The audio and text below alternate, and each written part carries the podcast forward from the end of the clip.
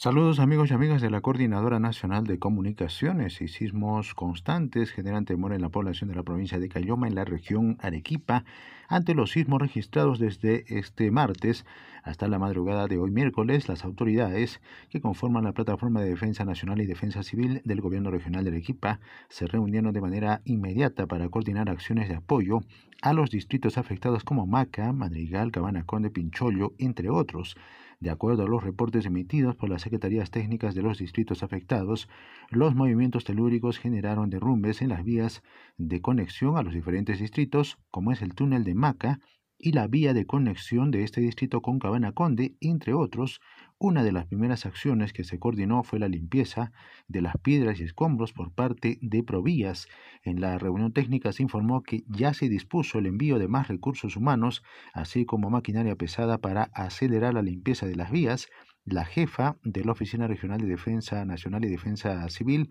Bárbara Cuadros, informó que partirá un equipo de apoyo para ayudar en la limpieza de vías, así como evaluadores para cuantificar los daños a las viviendas y personal que ayude en el armado de módulos de vivienda para habilitarlos y poner a disposición de la población de la zona. Desde Arequipa de Cerrado San Martín informó Jorge Luis Condori para la Coordinadora Nacional de Comunicaciones.